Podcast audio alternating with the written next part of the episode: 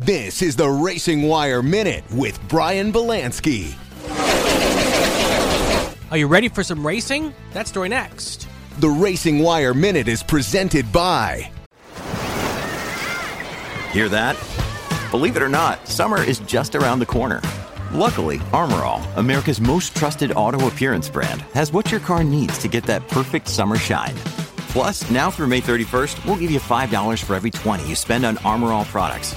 That means car wash pods, protectant, tire shine, you name it. Find out how to get your $5 rebate at armorall.com. Armor All, less work, more clean. Terms apply. The International Motorsport season kicks off this weekend at Daytona with the annual test of driver and machine called the Rolex 24.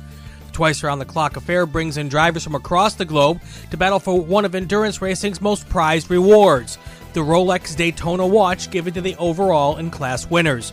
The overall win should be a battle between Cadillac and Acura for the top prototype class. The GT fields are packed, and any of the half dozen or so manufacturers has a chance to land on the podium on Sunday afternoon.